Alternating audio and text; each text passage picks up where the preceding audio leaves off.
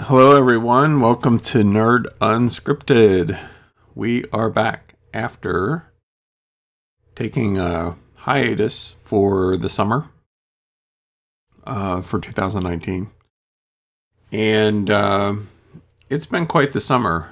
I'm looking forward to getting back into this just because, well, you know, it gives me a chance to talk about weirdo stuff, which is always a good thing. It's one thing to teach classes on public domain and book illustration and all of that, and I enjoy all of that, of course. But having an outlet for some of the stranger things in the world um, has just been a lot of fun for me, uh, especially in the first fifty episodes of Nerd Unscripted. It's hard to believe we did fifty, and now here we are, returned again. Um, I honestly have no idea how long this is going to run. Um, just because, who knows? I've learned to not make plans other than those in sand or pencil or whatever. So things can change. I, so in other words, I have no preset determination on how long Nerd Unscripted is going to run. It could run for years. It could run for five months. Who knows? Um... It'll be done when I'm done, I guess. We'll put it that way. And so for now, I have no intention of being done. Now, one thing that I'll say, um, just to kind of reconnect and everything, um, first of all, it's good to see you all here, those of you who are here. If you're listening to the replay um, on SoundCloud or iTunes or whatever, howdy. Welcome back. And it's been quite an interesting um, several months. I forget but when the last show was exactly. I'm thinking it was like April or May, somewhere in there. I, I didn't think to check, but so it's been a few months. And um, of course, we, meaning Kristen and I, have gone through a lot of changes. Um, we moved our toy store into a new Uh, location out of downtown, so we're still in the process of cleaning the downtown store and organizing. I swear, you walk in there and you wouldn't think we've moved anything out yet. There's just stacks of toys. Um, so that's actively getting worked on, not so much by us, but you know, that's why we pay people. Uh, and so we have uh, folks working on that even today. And um, our new venture, eighteen thirty-three Shire Market, is doing extremely well. Our grand opening is coming up on September seventh, so just a few days. And we have, I believe, one hundred eighteen vendors. For those of you who aren't familiar with that, we, Kristen and I have had an idea for a few years to start um, essentially a business incubator where um, people might want to get into retail, but don't really have the experience or the money to, you know, to put out what it really costs to start a full-blown retail store. And so um, we liked how certain antique malls were being handled or artist co-ops and those kinds of things. So we kind of developed our own model of this incubator where, uh, which is now Shire Market. Um, And that all came together through a very curious set of circumstances, um, some cool synchronicities and stuff. But uh, essentially what it is, is we have booths, very much like you would find in an antique mall, but they're not locked into a one-size-fits-all. So they vary quite a lot in size and layout and how they're handled and everything. And so we have um, antiques there, which some folks uh, specialize in that. We have Uh, a lot of artists of all kinds, from doing custom wood pieces to paintings to jewelry to goat's milk soap. I mean, you name it, it's there. And then we also have boutiques, so um, perhaps satellite stores for several stores that are already located in downtown Chambersburg, um, but also some other vendors who don't live close by, maybe a couple hours away.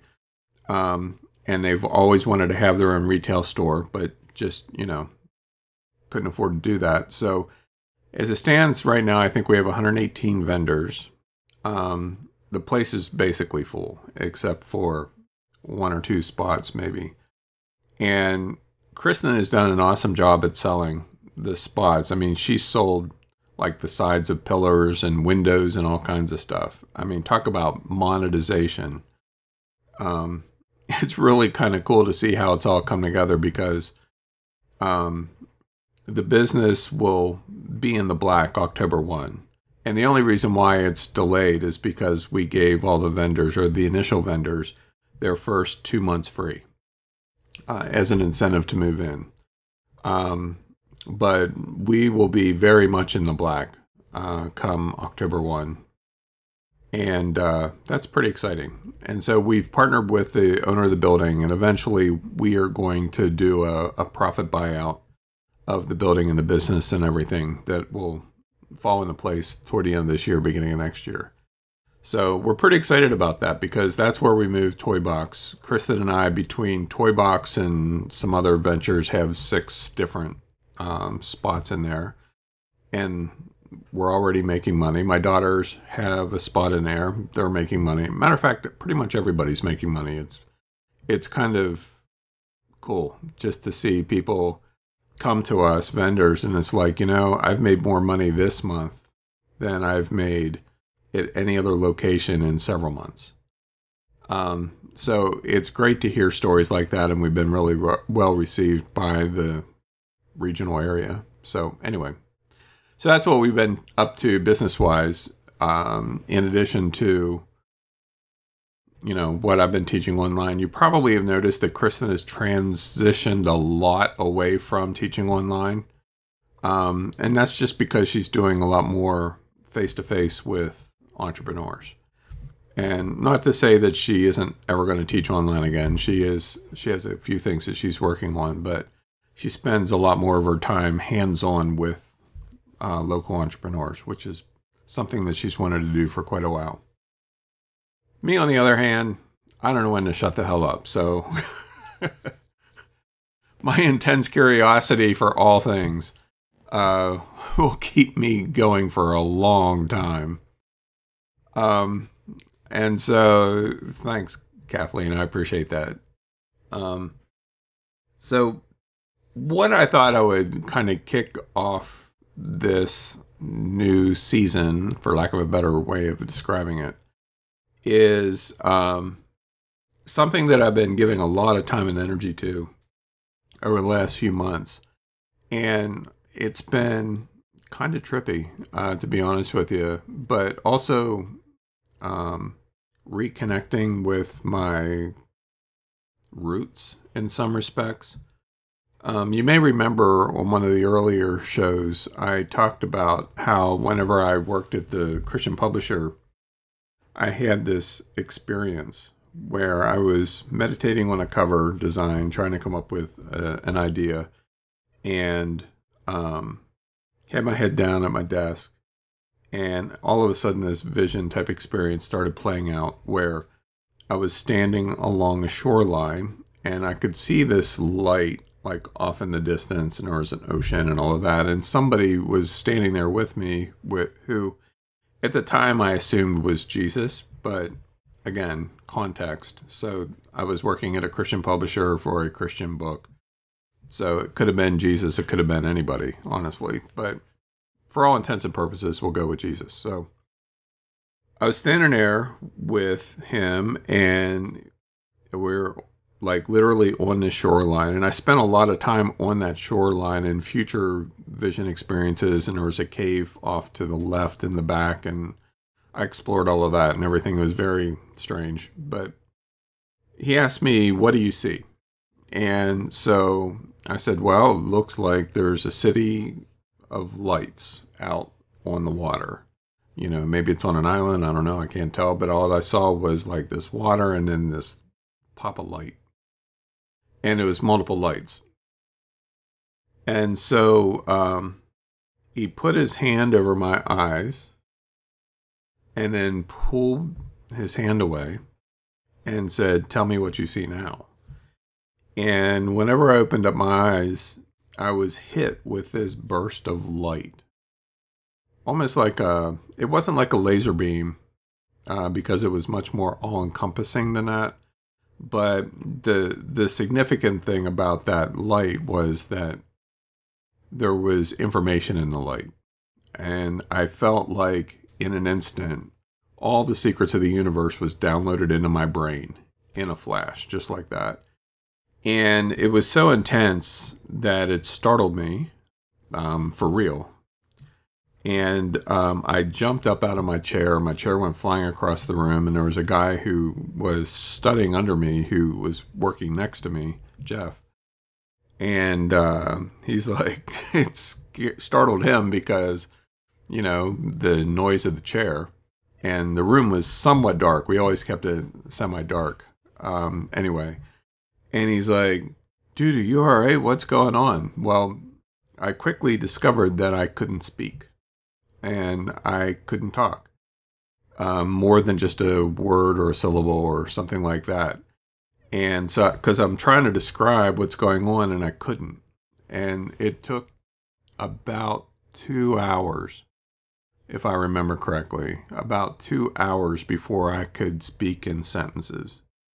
Because um, my brain was just tilted, you know, just overwhelmed. But I kind of felt like, in that moment, that if you had asked me any question, I could have given you the answer, like literally any answer to any imaginable question. And then as I stood there in my office, I felt like it's it felt like all of that started leaking out of me, you know, for lack of a better way of saying it. Um, like it was just draining away from me, and I became normal again instead of a superhero. uh, and it was the weirdest feeling in the world. Um, and it put me into depression, actually, for several days, uh, just because I felt like I did something wrong, which is why it leaked out. Uh, come to find later that it didn't go anywhere.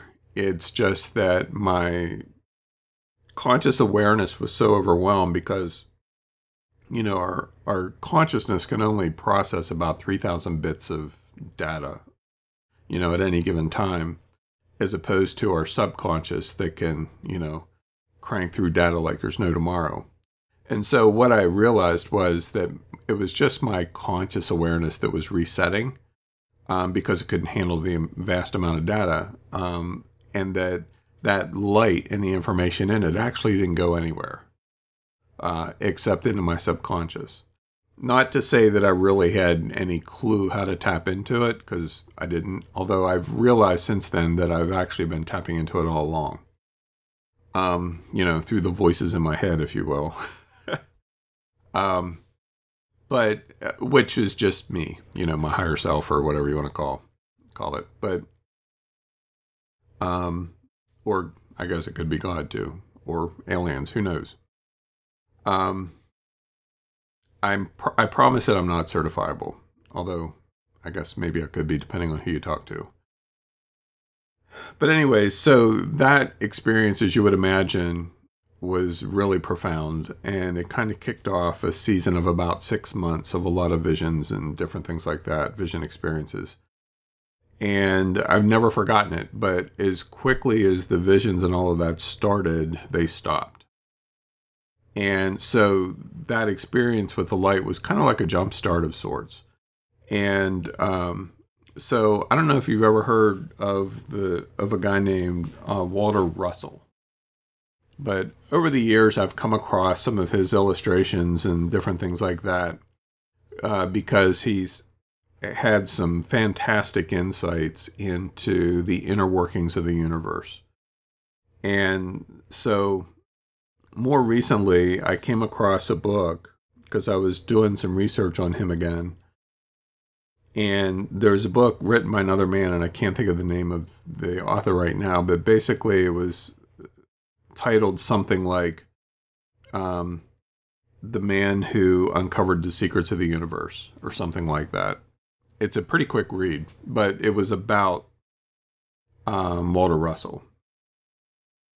And um, so I, I devoured that. And ultimately what I discovered with Walter Russell was that he had a similar experience where he would he plugged into this light, except instead of it happening in a moment of time like it did with me, he was immersed in it for thirty-nine days, which is insane. I can't even imagine how he physically could have handled it. But um, coming out of that, the guy went on to be a renowned painter, um, a renowned sculptor. His first sculptor, uh, sculpture was of Mark Twain, and it looks like he's a master. You know, I mean, it's like, hey, I wonder if I can do this. Chink, chink, chink, you know.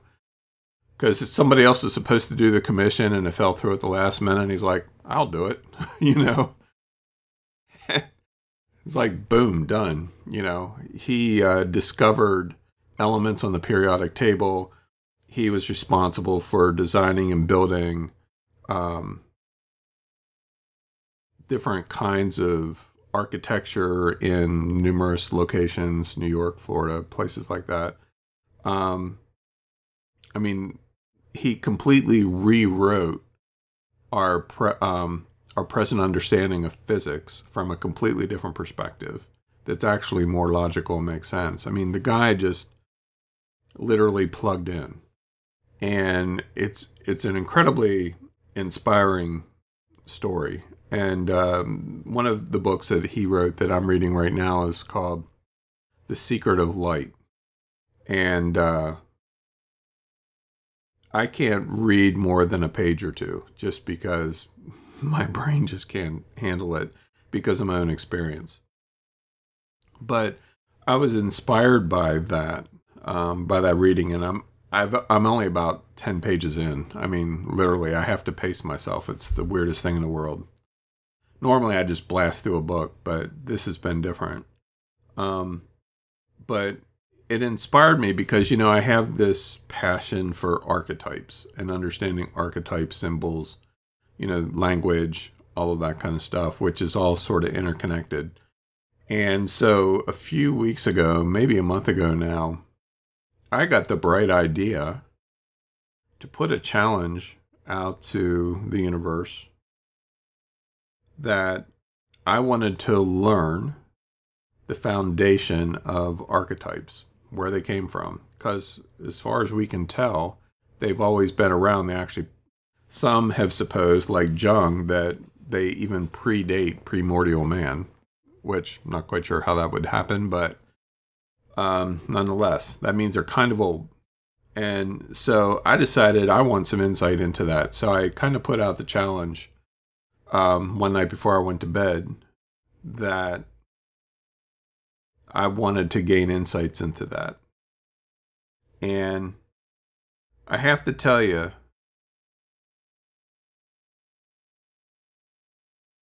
you really have to be careful what you wish for. Um, I mean, you would think something like that would be kind of cool, what you get insights to and all of that kind of stuff. And I got some insight. I don't know if I can explain it. But the bigger thing is, I woke up around three o'clock in the morning. And it was like my whole body felt like it was buzzed. Like somebody just injected me with a gallon of adrenaline. And um, it freaked me out, honestly. And uh, I spent almost a week being sick. Not like nauseous sick, but heart palpitations, and my cortisol and adrenaline levels were just off the charts. Um, it, it wasn't a good experience at all, to say the least.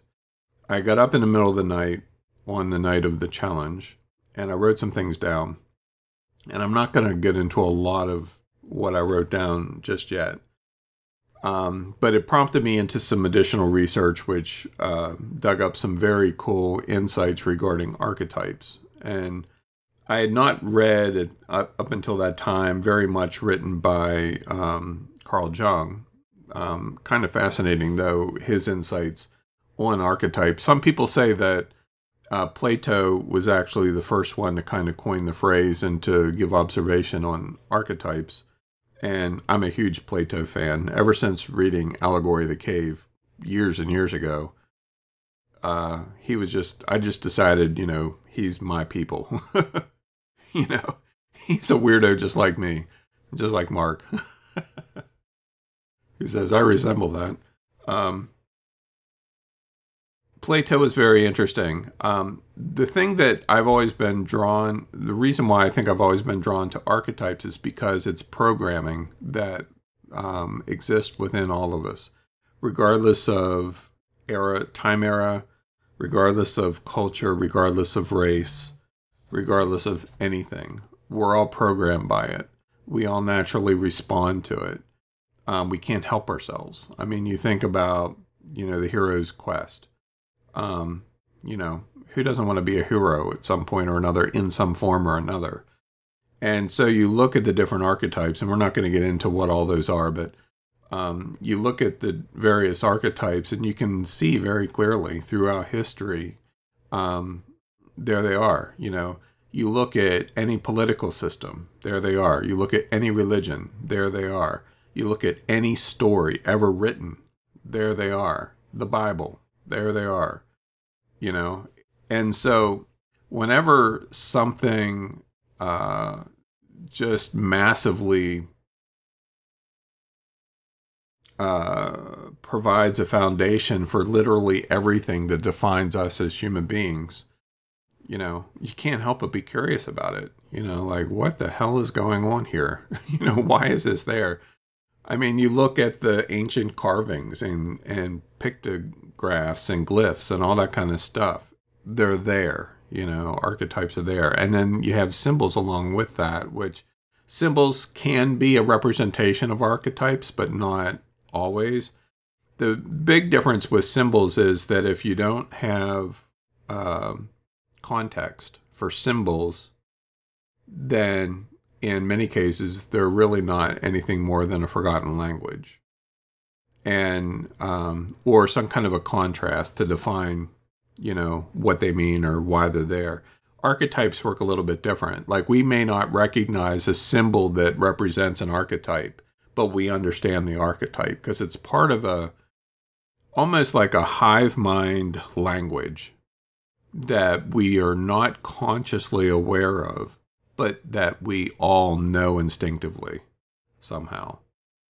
And, you know, it's not taught to us, um, but yet every human being ever born um, is immediately plugged into it. That's a crazy level of control. Um, and one of the things, one of the insights that I got um, whenever I asked for the foundation um, that I will share is that um, the foundation of archetypes exists in the light. And I put light in quotes. You can't see me making air quotes, but I am. I put light in quotes because our definition of light can really take on a lot of different forms. And obviously I'm not talking about light as in the sun. The sun is a representation of light. I'm not talking about light as in light bulbs lighting my room, L E Ds and otherwise. They're just a representation of light. Um, the closest way that I can, or closest way that I can think to describe light ultimately comes down to the beginning of the Bible, you know, and God said, let there be light. Like, why is that the first thing recorded in Scripture? Did you ever wonder that? Like, why did it start there? Well, you know, you could get scientific and argue that light is the foundation of everything, which it is, uh, because light is vibration and everything vibrates uh, energetically. So it goes back to what my first mentor told me years and years ago before he died, that, you know, um, the secret to, e- excuse me, had to burp. The secret to everything is resonance, which is vibration, which is ultimately light. Resonance and vibration is just at a different section of the overarching scale of energy vibration. Okay, so um, whether you're talking about sound or light or, you know, granite, um, all rocks, uh, everything that exists vibrate at some frequency or level, uh, because if you go down to the atomic level, everything is made of atoms. All atoms are in constant state of motion. They are perpetual vibration machines. Okay, so um, so it stands to reason that archetypes will be birthed out of the activity of vibration. But having said that, there are some serious implications to that. And that is that if that statement is true, then that means that literally archetypes are a part of everything physically, not even just us as human beings. But what that also means is, um, I think we can all agree that light or vibration is limitless because everything literally exists because of it.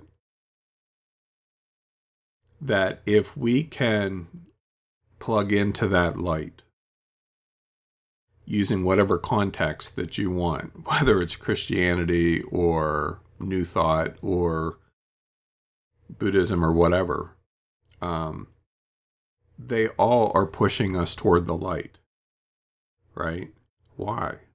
You know, why is it pushing us toward the light? Because the light is limitless. limitless. And so one of the things that, um, one of the statements that came to me whenever I was writing things down was, it's not me who does what I do, but the light that it, it that's within me that does it. That sounds very Christianese, doesn't it? You know, it's not him, you know, God within me, he's the one who does the works. Like, we've heard that. And I, one of the things that I'm starting to realize, and I think I've kind of known this for a long time, um, is that a lot of our communication and our language, our spiritual beliefs, our political beliefs, all of those different things that are part of the human experience, they're all just trying to describe the one thing that we're talking about here, and that is the light. They're trying to describe the light and what it means in a way that makes sense.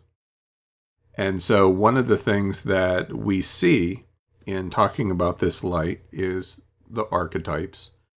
It's there. We're programmed in all of them. And if we are people of light, which some have dis- described us as such, um, children of the light, then of course the archetypes are going to be there, you know. But that holds some very interesting implications and raises some very interesting questions. So if if archetypes are indeed sourced from the light, meaning that we'll call it the divine or an all-knowing source energy. Source energy might be a better word. So if archetypes are birthed from the source energy as an expression of whatever, I don't even know whatever, then does that mean that aliens... We'll just take, we'll just say for the sake of discussion that aliens do exist and that there's thousands, if not millions, of different races and species. So does that mean then that they tap into the same archetypes, that they have heroes and all of that kind of stuff? Maybe. Like, I never asked them that, so I don't know. Um, although I, I would venture to guess yes. You know, if... Let's say, depending on your belief systems, I'm just going to throw a bunch of stuff out, see what sticks.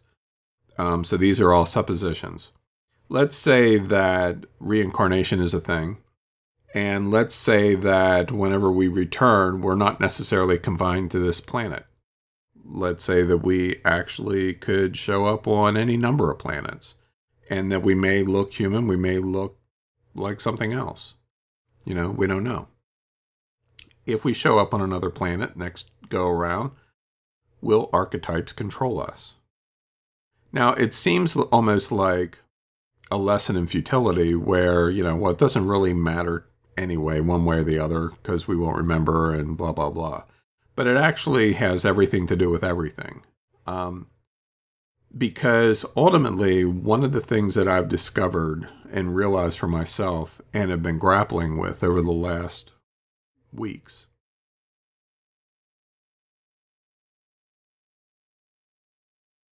is self-imposed limitation.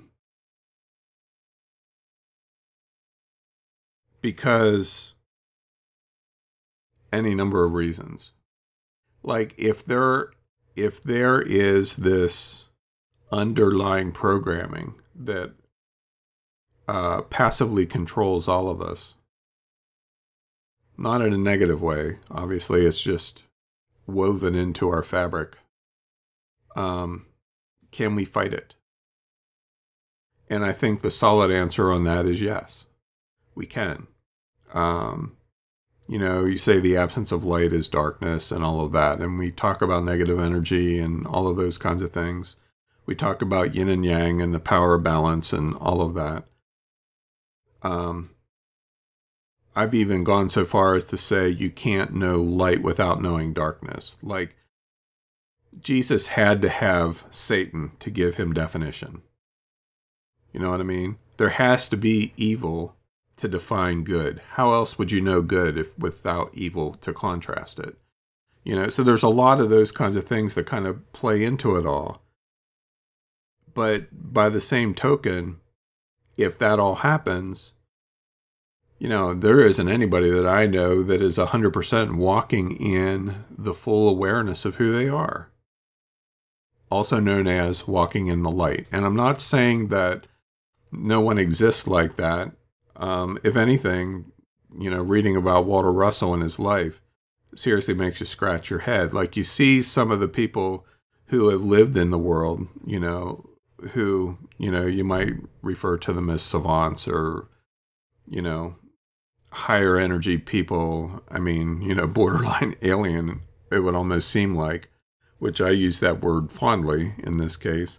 But you think about uh, some of the folks that have lived even more recent history, like Tesla or um, even Einstein, um, you know, some of the other uh, folks that, have, well, I would certainly consider uh, Walter Russell in that, um, uh, Ed Lead, uh, I can never pronounce the dude's name, lead Skullan, lead Skullan, is that it? The guy who built Coral Castle down in Florida, um, John Keely, you know, who introduced a lot of very interesting Uh, insights regarding um, electromagnetism and how it interacts with the world and all of that kind of stuff. So there's a lot of different guys out there who you look at and you're thinking, how in the world did they think of this stuff? And ultimately, I'm led back to the fact that they're just, they, they figured something out, how to flow with the light instead of fighting against it. Um, and so it makes you wonder. Kathleen says some particle phys- physicists believe that the entire universe is made of energy and the energy consists of information. How else would an ancient person describe energy but as light? Yeah, exactly. And uh, William says fighting the light versus learning your light to maximize your self-development. I think it it's a good distinction, and I think that it's probably a combination of both. And the reason why I say that is, for me personally, there's some conclusions that I've recently come to about myself and about personal development stuff that I can't explain the why to. But, you know, especially in this exploration of light these days, Um, you know, there's certain things that I know I'm called to do, that I know that I can do, I know that I've been prepared to do, and I know that the information that I need is in the light, so to speak, within me. But yet, by the same token, I don't do them. Why? And lately, there's been this thing of almost where I can physically feel like the light within me that holds the answers to those things. Like, I can almost feel like it's in a box, an enclosed box, to not let it out. Call it fear, call it whatever you want. I mean, there's a lot of light that I allow to slip through, so to speak. I think it's evidenced just by the sheer volume of courses and everything that I teach. Um, but with these certain areas, which we're not going to get into today, because I don't think I could actually talk about them without, you know, cracking, um, I can physically feel like the light related to those topics is enclosed in a box. And um, it was funny the other day, I was thinking about it, and I was describing it to Kristen later, but before I was just kind of pondering it, meditating on it and everything, and I kept hearing that little Sunday school kids song, you know, about this little light of mine, I'm going to let it shine. Hide it under a bushel, no. And I kind of feel like in some areas I've done that exact thing, and there's this deep-seated desire.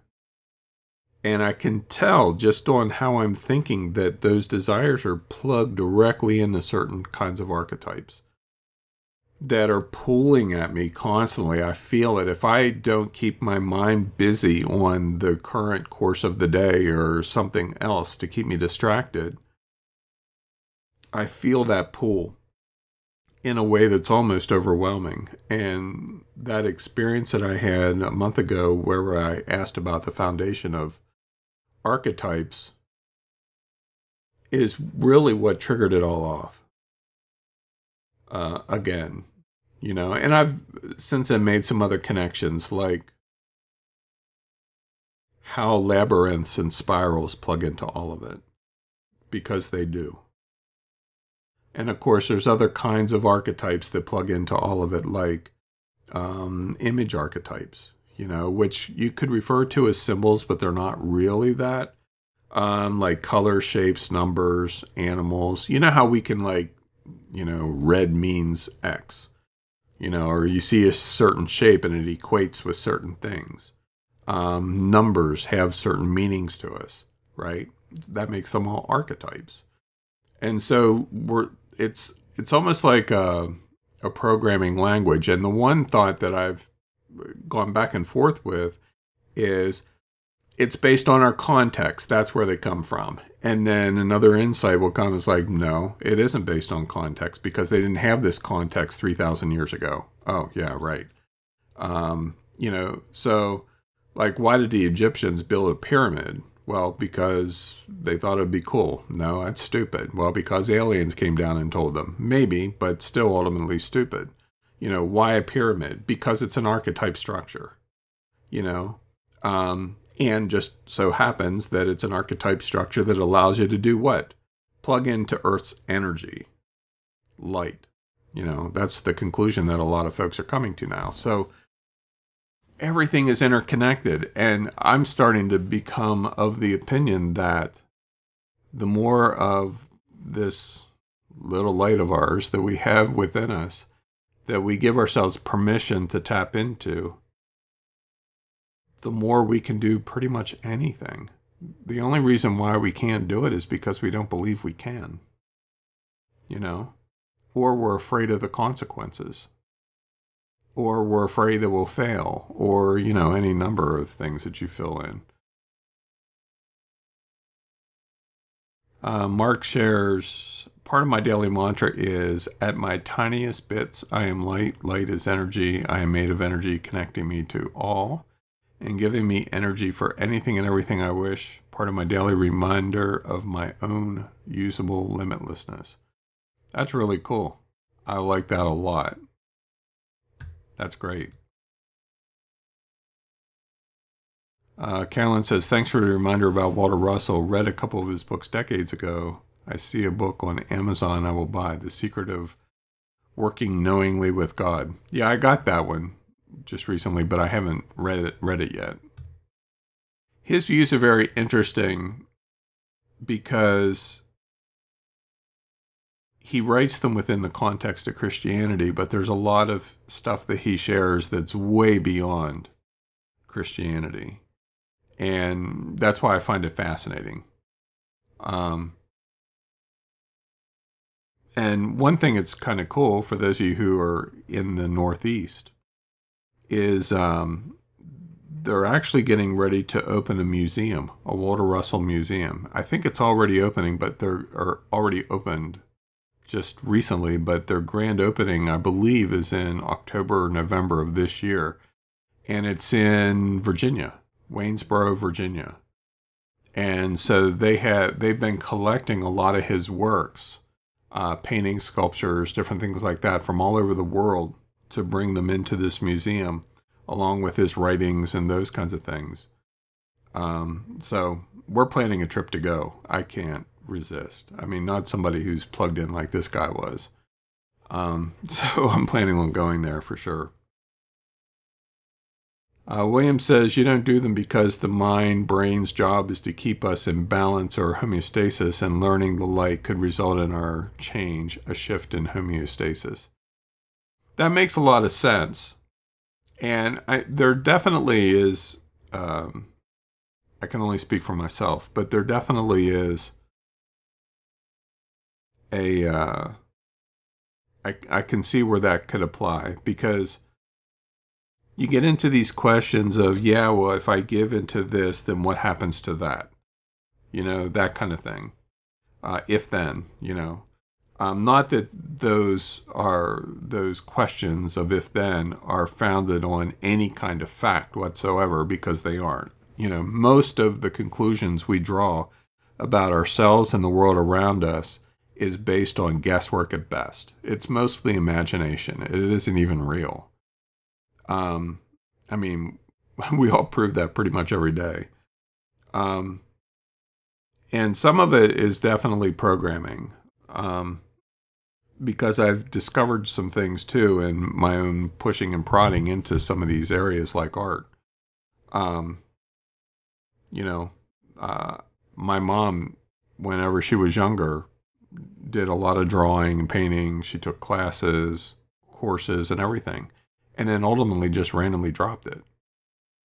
You know, didn't pursue it. Um, which I never really asked her why until just the other day, last Thursday, actually. Or no, it was over the weekend, because I called her. And um, I said, you know how you used to always do art, and you had all the art stuff and everything? And because my sister and I would sneak up into the attic and play with it, because that's where it was, where it was. That was my first exposure to a lot of art, was my mom's uh, art supplies, which she had tons of. And she's like, yeah, yeah, I remember. And I said, why did you stop? Like, why did you never pursue it? And she got really quiet. Now, my mom is in her mid-seventies now, you know, seventy-six this year. And uh, she got really quiet. And she said, I don't know. I don't know why I never pursued it. And I'm thinking, is that the real reason, or you just not want to talk about it? You know, I mean, I didn't say that to her, but you can't help but think it. And uh, that was one of the interesting discoveries that, uh, you know, and just kind of thinking through that. Like, I witnessed that. Her embracing art and then walking away from it. But, it, and by art, I mean like drawing and painting. She did a lot of other crafts. I mean, like basket weaving and pottery, and um, we'd make these little animals out of foam, put eye, you know, googly eyeballs on it and stuff. We had them hanging all over the refrigerator everywhere. Um, weaving and crocheting, like all of that stuff I learned from her by doing it as I grew up. But the, um, you know, a lot of the drawing and painting, she just stopped.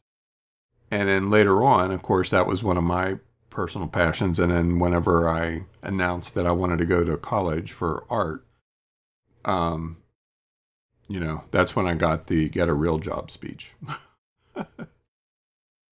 And it had a major impact on my outcome. Now, of course, I'm still doing art and all of that, but not at the level I think I could.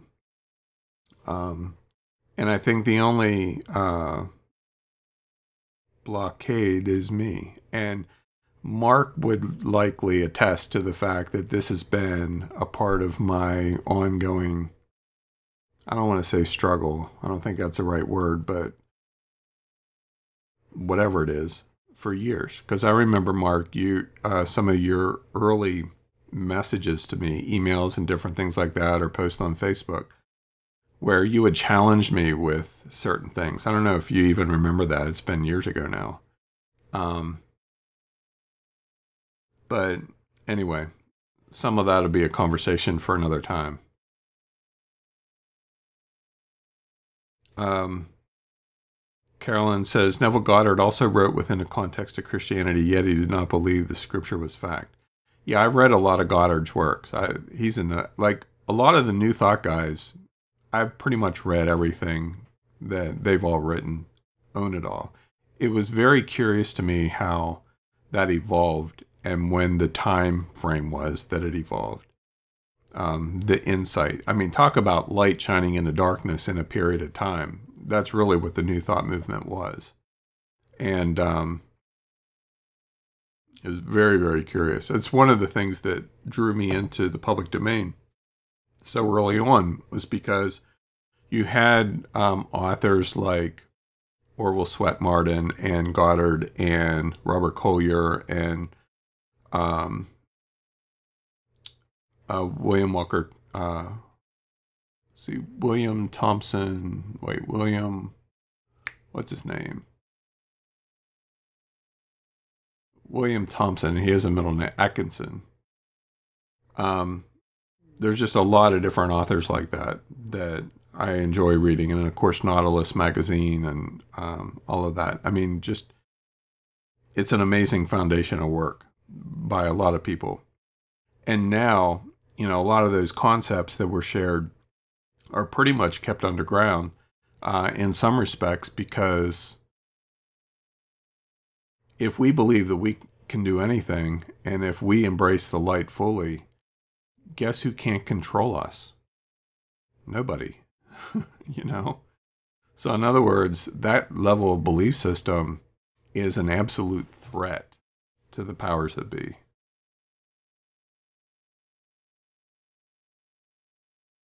William says, many have written that we are limited only by our mind. Very few work on mind development versus other types of self-development. Yeah, um, I believe that wholeheartedly. And I think that's one of the reasons why I've spent so much focused attention on that part of it all, because I can see in some areas where I've grown, and I've certainly been pr- prodded along by seemingly random experiences and events. But, you know, one of the things that I really noticed today, especially today, is the lack of mental toughness. Like, people just can't emotionally handle anything. I mean, you see stories of millennials, you know, who need a crying closet at college because the pressure is too overwhelming. It's like, for crying out loud, gee, no pun intended. It's like, a crying closet, really? But like the other day, just yesterday, I think one of our um, one of our vendors at our new space is a gal in her early twenties, and she just can't understand certain things. And as Kristen tried to explain them to her, she just started crying. She was overwhelmed because she just. Well, I, I, you should just know that it should be this way, and I don't understand why, and blah, blah, blah. And it's like, it's just so lacking today, mental toughness. Um, because in many cases, we've just been undermined from so many different directions. And I see, you know, I think I've come a long way, and then I find a certain something, and boom, done. And, you know, Mark says you just need to believe in yourself. And I agree. I, I'm not arguing that. And, you know, I can very easily point to lots and lots and lots of different things where I obviously do believe in myself. Um, but yet there's some areas that just, and I think maybe all of us experience that at some form or another. I don't know.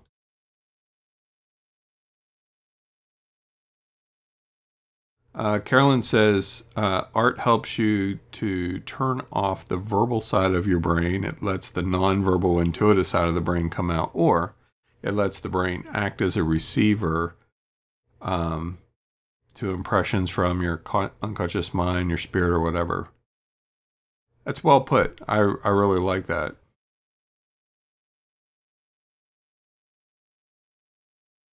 Um, and Carolyn also shares, I know you have heard of her work. Betty Edwards, Drawing on the Right Side of Your Brain is good. Yeah, I don't know if I've read that specifically or not. I'm pretty sure we have it. Either I got it or Kristen, but I'll have to check.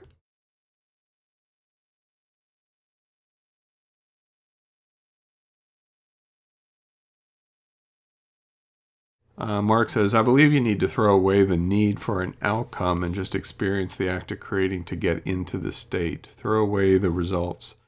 Practice that till, practice that until the creation is the experience. Yeah, that's a really good point, Mark. I think for me, I don't know that I've ever done that. Because...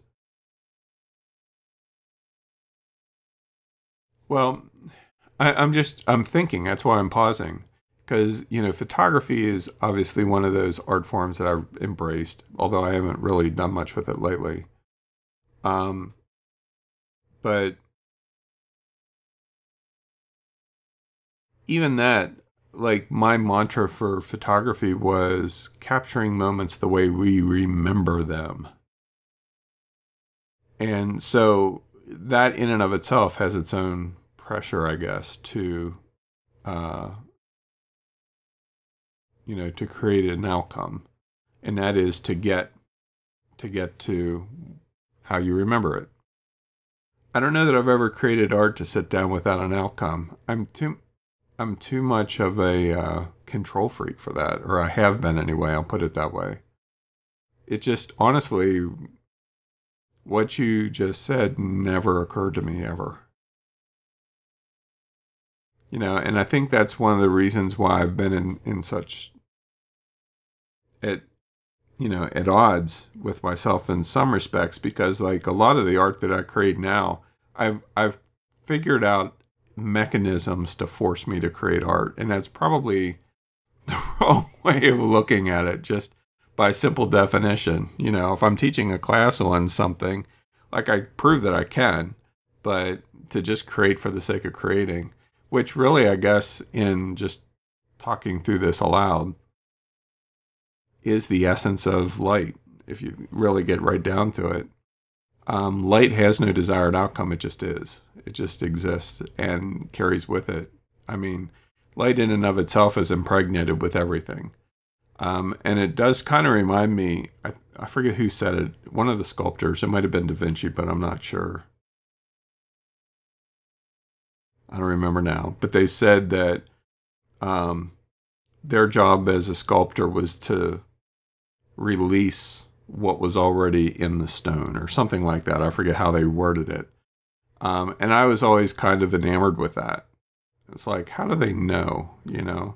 It's like, well, we didn't come into this with any preconceived notions because it was already there. And I've even made the statement multiple times that um, every every story, every piece of art, every everything that we are ever to accomplish in our world already exists. It's just our job to walk the bridge, you know, walk the bridge to it.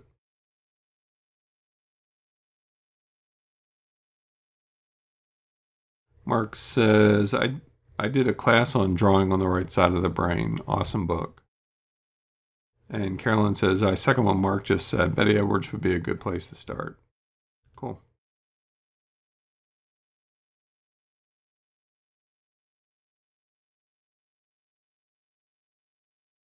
Uh, Kathleen says, if you were taught to draw as if you were actually tracing the surface of the subject with a pencil, as some of us were, you can easily and accidentally develop a psychic connection with the person you're sketching. This is not necessarily a welcome connection. It can be scary. I can believe that. And Mark says, you are an artist. The eye for composition in your photos is one of the hardest things to teach. I mentioned this before. Art and photography are the act of chasing light. Yeah, true story.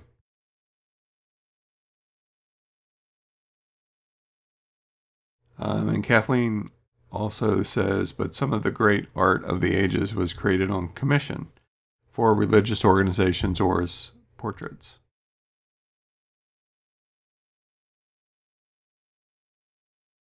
Yeah, isn't that interesting to me? Like, it's almost on-demand art, but yet they created these incredible works. Um, and William says, doing a lot of public domain research lately, I'm struck by how much of mind development is linked to spiritual development. Um, the Descartes Church Agreement has had a profound effect on our self-development of the mind even today.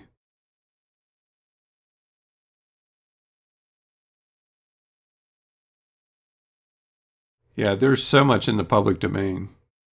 Um, it's about time to wrap things up, but one thing I will tell you, speaking about public domain, is uh, I've been secretly working on a project that I haven't talked about publicly until this moment, um, where I've filtered through all of the websites that I've ever discovered over the course of the last thirteen years to pick out the best of the best sources for public domain content, for books and images, just those two categories. And I'm compiling them into a uh, resource database of sorts. And uh, you're going to hear about hear more about it in the next day or two, because uh, it's almost done. But it's it's going to be like the ultimate... the ultimate list in public domain discovery.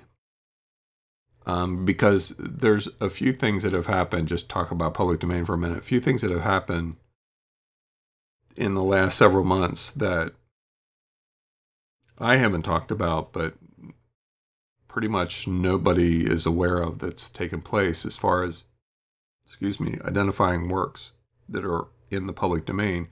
It's been one of those challenges, right, where you have to research it and then you're not sure and all of that kind of stuff. Well, I discovered that somebody um, who works for the New York Public Library, a programmer, figured out how to compile a database of every public domain work that has been renewed between nineteen twenty-three and nineteen seventy-eight. The reason why that's important is because if you know which ones have been renewed, then it's easy to tell which ones weren't. And of course, there's millions of books that were released during that period of time. And so this database represents about eighteen percent of all the books that were copyrighted in that time period, eighteen to twenty. And so this database, which I have a copy of, has about, I think it's two hundred forty-six thousand books, which sounds like a lot. But you figure that that's over the course of fifty-five years. Um, so in the grand scheme of things, it's really not a lot. Um, and given the small percentage that was actually renewed. And so I've been working with this database to kind of hone it down into a usable form that anybody can just simply, whatever book you find, compare it against this database. If it's on the database, you're good. Um, then you can't use it. If it's not on the database, you're free and clear, period. No questions asked. And um, I do know that there's additional work being done behind the scenes where there are individuals who are who have also compiled a complete list of every book submitted for copyright protection in that same period of time, and they're bouncing the two databases against each other to determine a list of every single book, title, and author written in that fifty-five-year time period that is indeed in the public domain. It's not available in the public for the public yet. Right now, it's only in X M L files. Um, But what's interesting is Google and HathiTrust and a couple others have taken this data and they're scanning books like fiends to try to get as many of those now revealed public domain books uh, onto their sites as possible, because before they were using the nineteen twenty-three date as a limit, as a limitation for what they actually put on the sites just to play it safe.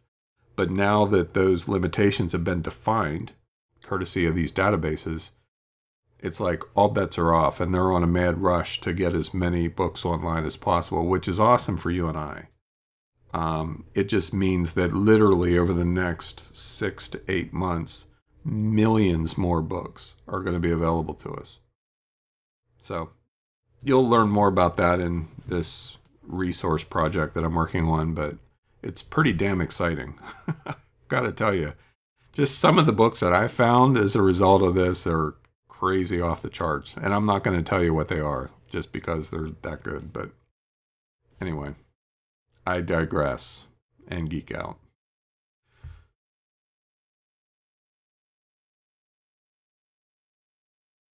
Uh, that might be it that I was thinking of, Mark. Mark says, uh, Michelangelo said he removed everything from the marble piece that was not in his, that was not the image in his mind.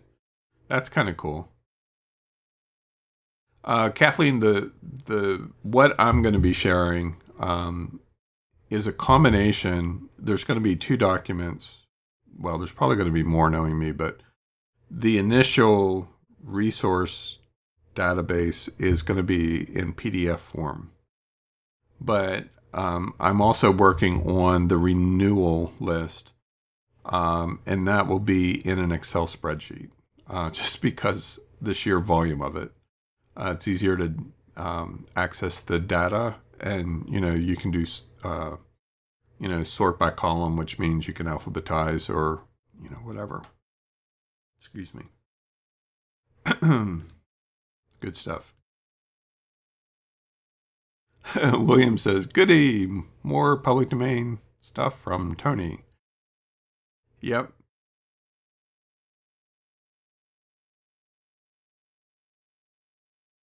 Uh, and he also says, unfortunately, HathiTrust still protects many books unless you're a participating member. Yeah, that's why I don't use them very often. Like, for big databases, my go-to is either um, um, Internet Archive, which is archive dot org, or um, Google Books. And I think Internet Archive is also involved in that same initiative. So it's a big sprint to get that that data. Um, and Chris says, public domain stuff is good. Exciting. I know. You know, I always make the statement, you know, I'm not teaching on public domain again until I have something new to share.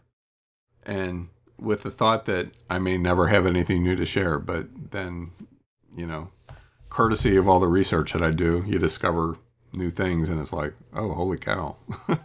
I got to tell everybody. Um, so anyway, I digress. Well, that's all we're going to talk about for today.